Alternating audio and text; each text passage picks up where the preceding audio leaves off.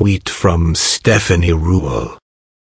With so many things to be grateful at Bill O'Reilly, who is blessed with loyal viewers followers, straight up lies baffles me.